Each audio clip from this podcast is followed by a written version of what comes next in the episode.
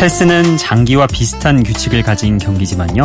장기와는 다르게 한 수를 쉴 수가 없습니다. 악수밖에 보이지 않는다고 해도 자기 차례가 되면 무조건 말을 움직여야만 하죠. 그런데 이런 규칙 때문에 이번 턴에 말을 어떻게 둬도 킹이 잡혀서 명백하게 지는 상황이 생기는데요. 이때는 그냥 패배가 될 것 같지만 게임을 무승부로 처리한다고 합니다.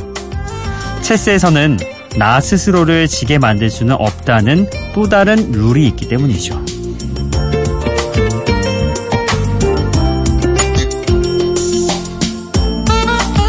상대의 공격이, 경기의 흐름이, 체스판 위의 상황이 나를 패배로 몰고 갈 수는 있지만 적어도 내가 나를 실패하게 만들 수는 없다는 것.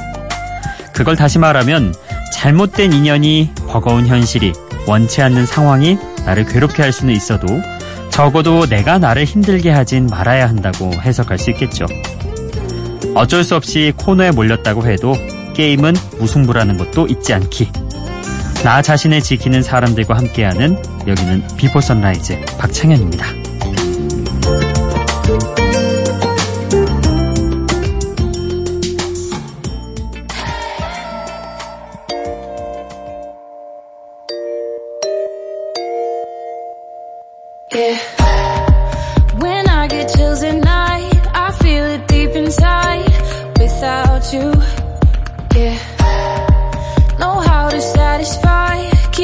Tempo right. Without you, yeah. Pictures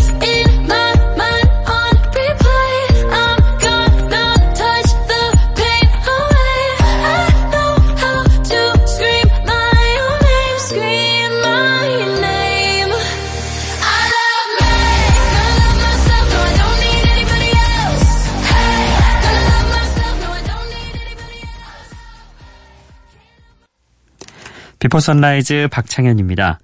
어, 체스하고 장기 여러분도 한 번쯤은 다들 둬 보셨죠?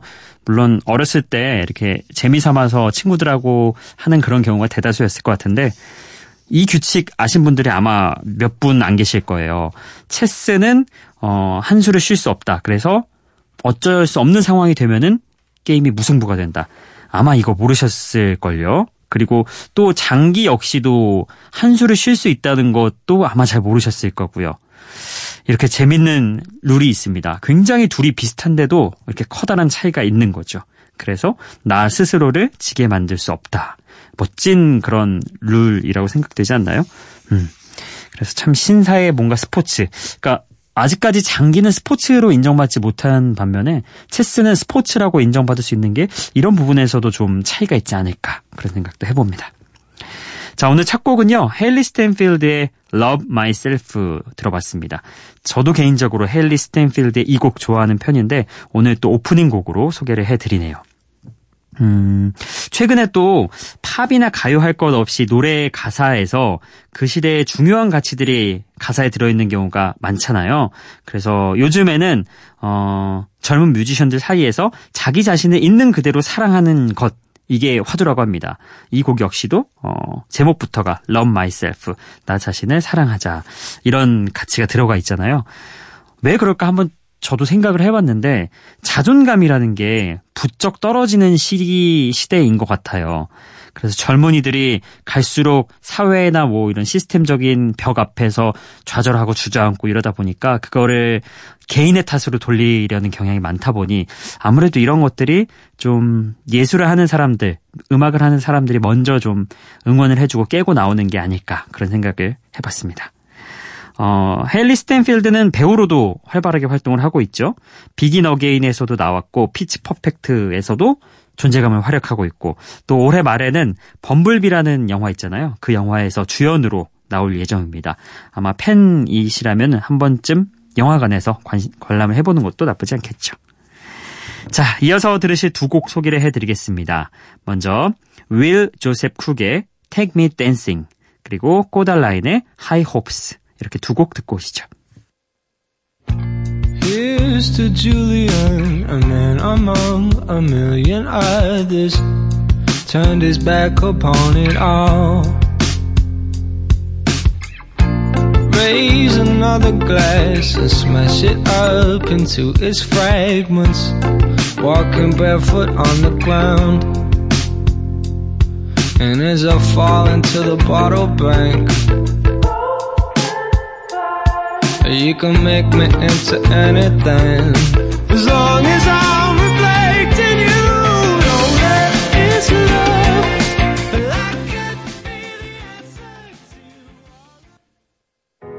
Broken bottles in the hotel lobby. Seems to me like I'm just scared of never feeling it again. But I know it's crazy to believe in silly things, but it's not that easy. I remember it now, it takes me back to when it all first started. But I've only got myself to blame for it, and I accept it now. It's time to let it go, go out and start again.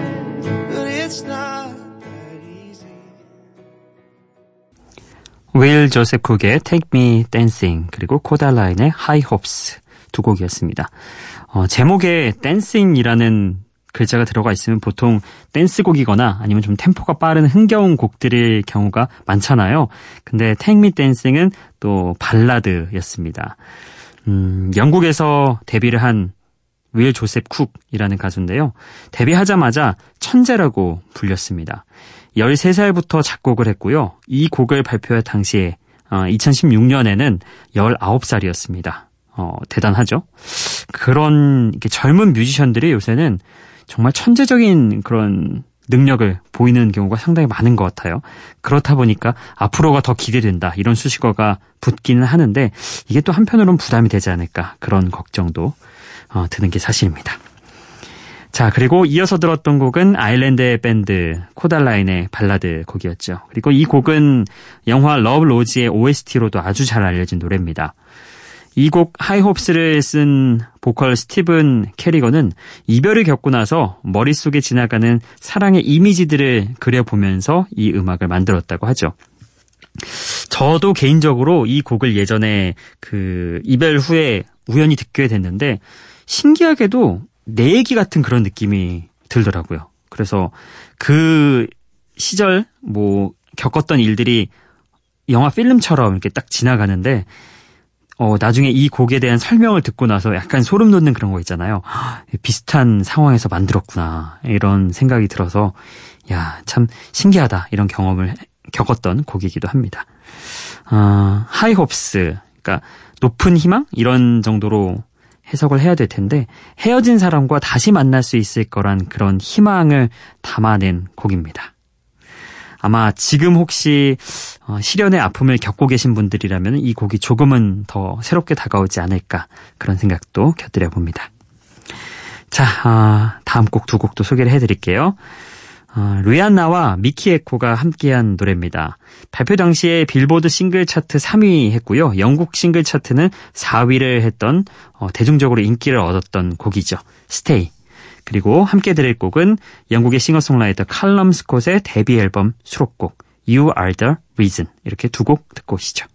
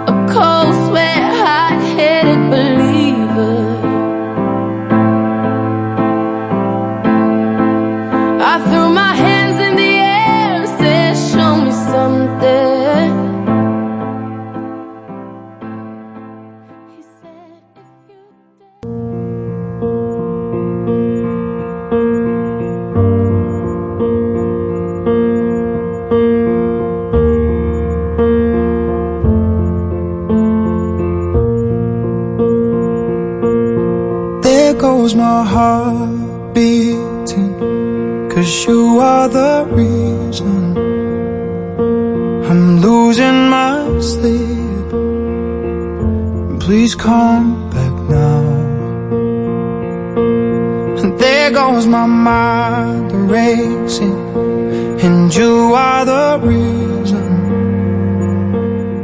that I'm still breathing. 아, 문득 곡 듣고 있다 보니까 가을이 참 물씬 우리 옆으로 다가왔구나. 이 음악들이 이렇게 잘 와닿을 줄이야. 어, 여름에만 해도 발라드 음악들 들으면은 조금 아, 왜 이렇게 느려 더워 막 이런 느낌이었는데 요새는 정말 쏙쏙 흡수하듯이 어, 이 노래들이 발라드 음악들이 귀에 쏙쏙 꽂히는 그런 기분입니다. 리아나와 미키 에코가 함께한 Stay 그리고 칼럼 스콧의 You Are The Reason이었죠.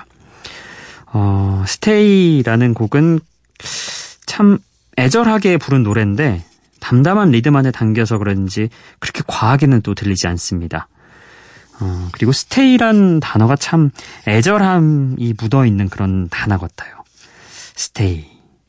이 단어 하나가 주는 그러한 느낌이 참 묘한 것 같습니다. 자, 그리고 이어서 들었던 곡이 칼럼 스콧의 데뷔 앨범 수록곡이었는데요. 이 칼럼 스콧이라는 가수가 다들 아시겠지만 영국의 오디션 프로그램인 Britain's Got Talent 아홉 번째 시즌으로 얼굴을 알린 그런 가수죠. 어, 그 프로그램이 끝난 후에 1집을 발표를 했는데 참 완성도가 높은 그런 1집이다 이런 평가를 많이 받고 있습니다. 어, 우리나라에서도 오디션 프로그램 한때 굉장히 유행이었잖아요. 뭐 슈스케, 뭐 케이팝 스타 이런 프로그램들. 근데 시즌을 거듭할수록 어, 상승 국면까지 갔다가 다시 하락기로 접어드는 그런 분위기가 있잖아요. 우리는 거의 뭐 5시즌이나 6시즌 정도에서 끝났다고 봐야 되는데 참 그래도 영국은 아홉 번째 시즌까지 이렇게 쭉 가기도 하고 이 아홉 번째 시즌에서 데뷔한 사람이 이만큼 주목받고 또 완성도 있는 앨범도 낼 수 있다는 게 어, 이쪽이 조금 더 잘 형성이 돼 있나 보구나 그런 게 그런 생각도 듭니다. 자, 어, 가을과 어울리는 노래들 계속해서 또 들어보도록 하죠. 어, 올해 발표한 7집 앨범을 마지막으로 해체를 선언한 보이밴드 보이존의 노래 Because 준비했고요. 그리고 미국의 싱어송라이터 토리 켈리의 Should Have Been Us 어, 표기법으로는 VE만 마지막에 적는 거 예, 참고로 설명을 해드리겠습니다. Should Have Been Us 이렇게 두 곡 듣고 오시죠. I don't question how the world works when it's working out for me. I'm in love with someone beautiful, so wonderful you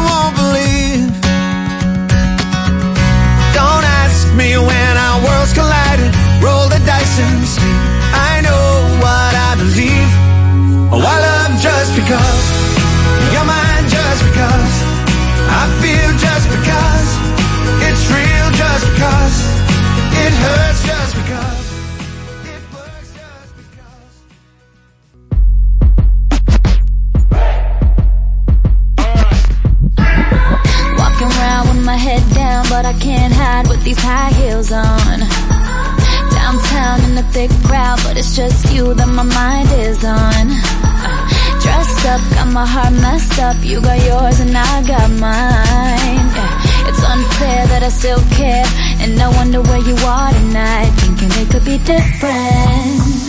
But maybe we missed it, yeah. Thinking it could be different. It could, it could. It should have been. 보이존의 Because 그리고 토리 켈리의 Should Been Should Been Us. 제가 사실 이 B 발음이 외국인처럼 못하겠더라고요. 그래서 Should Have Been Us라고 소개를 해드렸습니다. 자, 이렇게 두 곡 듣고 왔습니다. 음, 보이존 좋아하시는 분들은 참 아쉬워요. 어, 올해 발표한 7집 앨범을 마지막으로 해체를 선언했으니, 참, 이렇게 오랫동안 좋아했던 그런 그룹이 해체를 한다.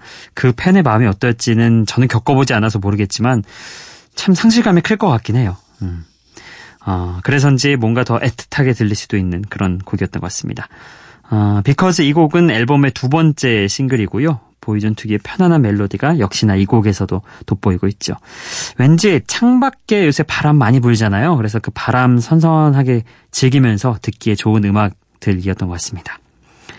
그리고 이어서 들었던 곡은 토리 켈리의 Should Been Us. 어, 토리 켈리는 아마 애니메이션 싱 에서 Don't You Worry About a Thing 이 곡으로 많이들 알고 계시겠죠? 어, 코끼리가 불렀던 곡인데 저도 거기에서 어, 노래 참 잘하는 가수구나 이런 생각했었는데 이렇게 다른 곡도 참 괜찮네요. 음. 아무래도 이 곡은 어, 가창력에 조금 더 집중할 수 있는 그런 곡이 아닐까. 왜냐하면 애니메이션으로 들었던 곡은 자꾸 그 장면이 생각이 나잖아요. 예. 참 괜찮은 신인의 탄생을 알리는데 주목한 그런 노래이지 않을까 그런 생각까지 해봅니다. 자, 어, 다음 곡도 들어봐야죠. 10여 년 전쯤이었을 거예요. 아마 풍부한 가창력으로 제2의 머라이어 캐리라는 수식어를 달고 등장을 했던 영국의 가수입니다.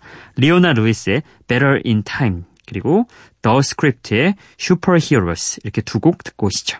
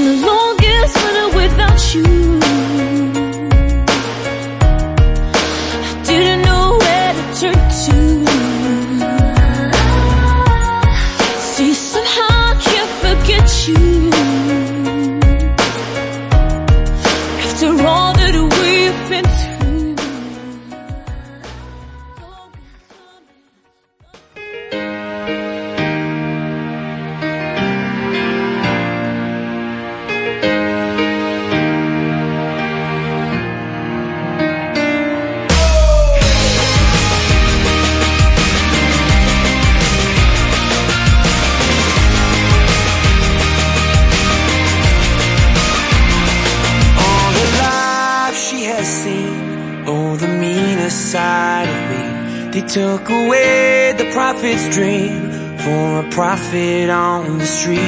Now she's stronger than you know. A heart of steel starts to grow. All his life he's been told he'll be nothing when he's 리오나 루이스의 Better in Time 그리고 The Script의 Superheroes 두 곡을 듣고 왔습니다. 어, Better in Time 이 곡은 당시 유행했던 그 울림 있는 사운드에 리오나 루이스의 목소리를 실은 R&B 곡이었죠. 그리고 함께 들었던 Superheroes 이 곡은 일상을 열심히 살아가는 우리 모두가 슈퍼 히어로다 이렇게 위로를 건네는 아일랜드 밴드 더 스크립트의 응원가입니다. 자, 오늘 여러분의 신청곡과 사연 게시판에 또 장문의 신청곡과 사연이 들어왔습니다. 바로 소개해 드릴게요. 기분 좋은 바람 설레이는 날 그대의 귓가에 잠시 머물고 싶어 지금 이곳에서 Before Sunrise 박창현입니다. 9월 6일 길미나님이 오랜만에 신청곡 남깁니다. 이렇게 게시판에 남겨주셨습니다.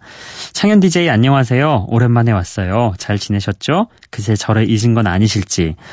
기억하죠, 당연히. 저는 비슷하게 사실 나이 또래를 봤거든요. 어, 저보다 좀 어릴 거라고 예상을 했는데 다 아니더라고요. 저는 중고등학교 시절 팝을 정말 많이 들었어요. 초등학교 6학년 때 우연히 배철수의 음악 캠프를 들은 후로 팝에 매료돼서 정말 다양한 장르의 팝을 들었죠. 굉장히 빨리 입문을 하셨네요, 백캠을. 음. 아마 영어를 좋아했던 이유도 한몫했을 거예요. 영어 공부한다며 많은 팝을 듣고 듣고 또 들었죠.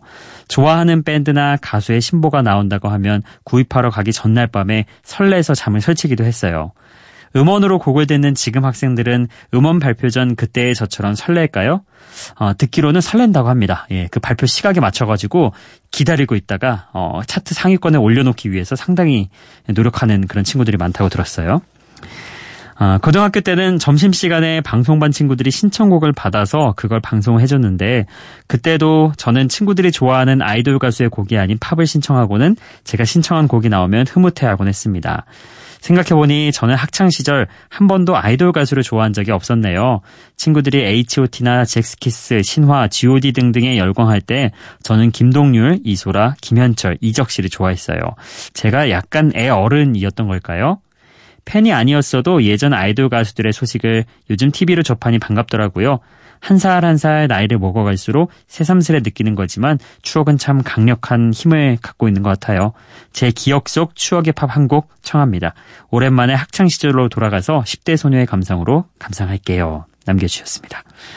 어, 다섯 곡을 남겨주셨는데, 샴푸, 본조비, 에이스 오 베이스, 바네사 윌리엄스, 로렌 크리스티, 다 좋은 곡들 남겨주셔가지고, 제가 어떤 곡을 선곡을 해야 될지 고민을 하다가, 오늘 리오나 루이스의 곡을 듣고 나서, 왠지 바네사 윌리엄스가 끌려서 이 곡으로 선곡을 했습니다. The Sweetest Days. 어, 이 곡 오늘 함께 나눠보도록 하죠.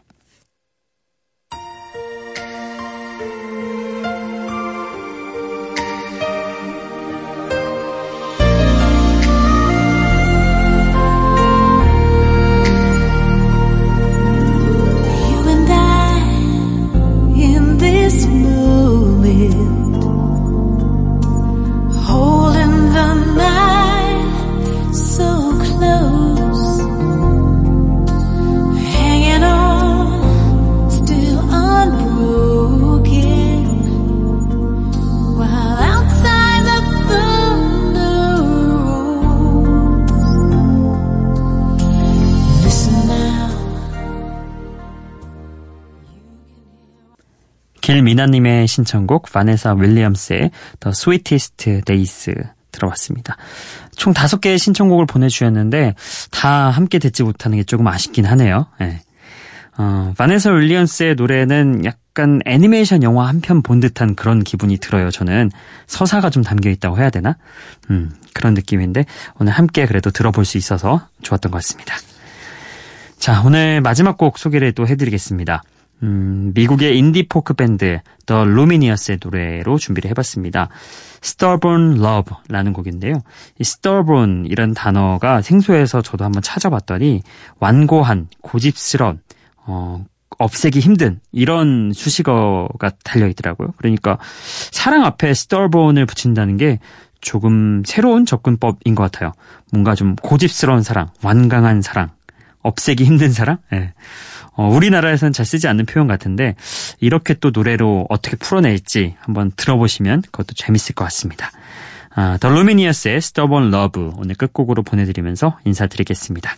비포 선라이즈 박창현이었어요.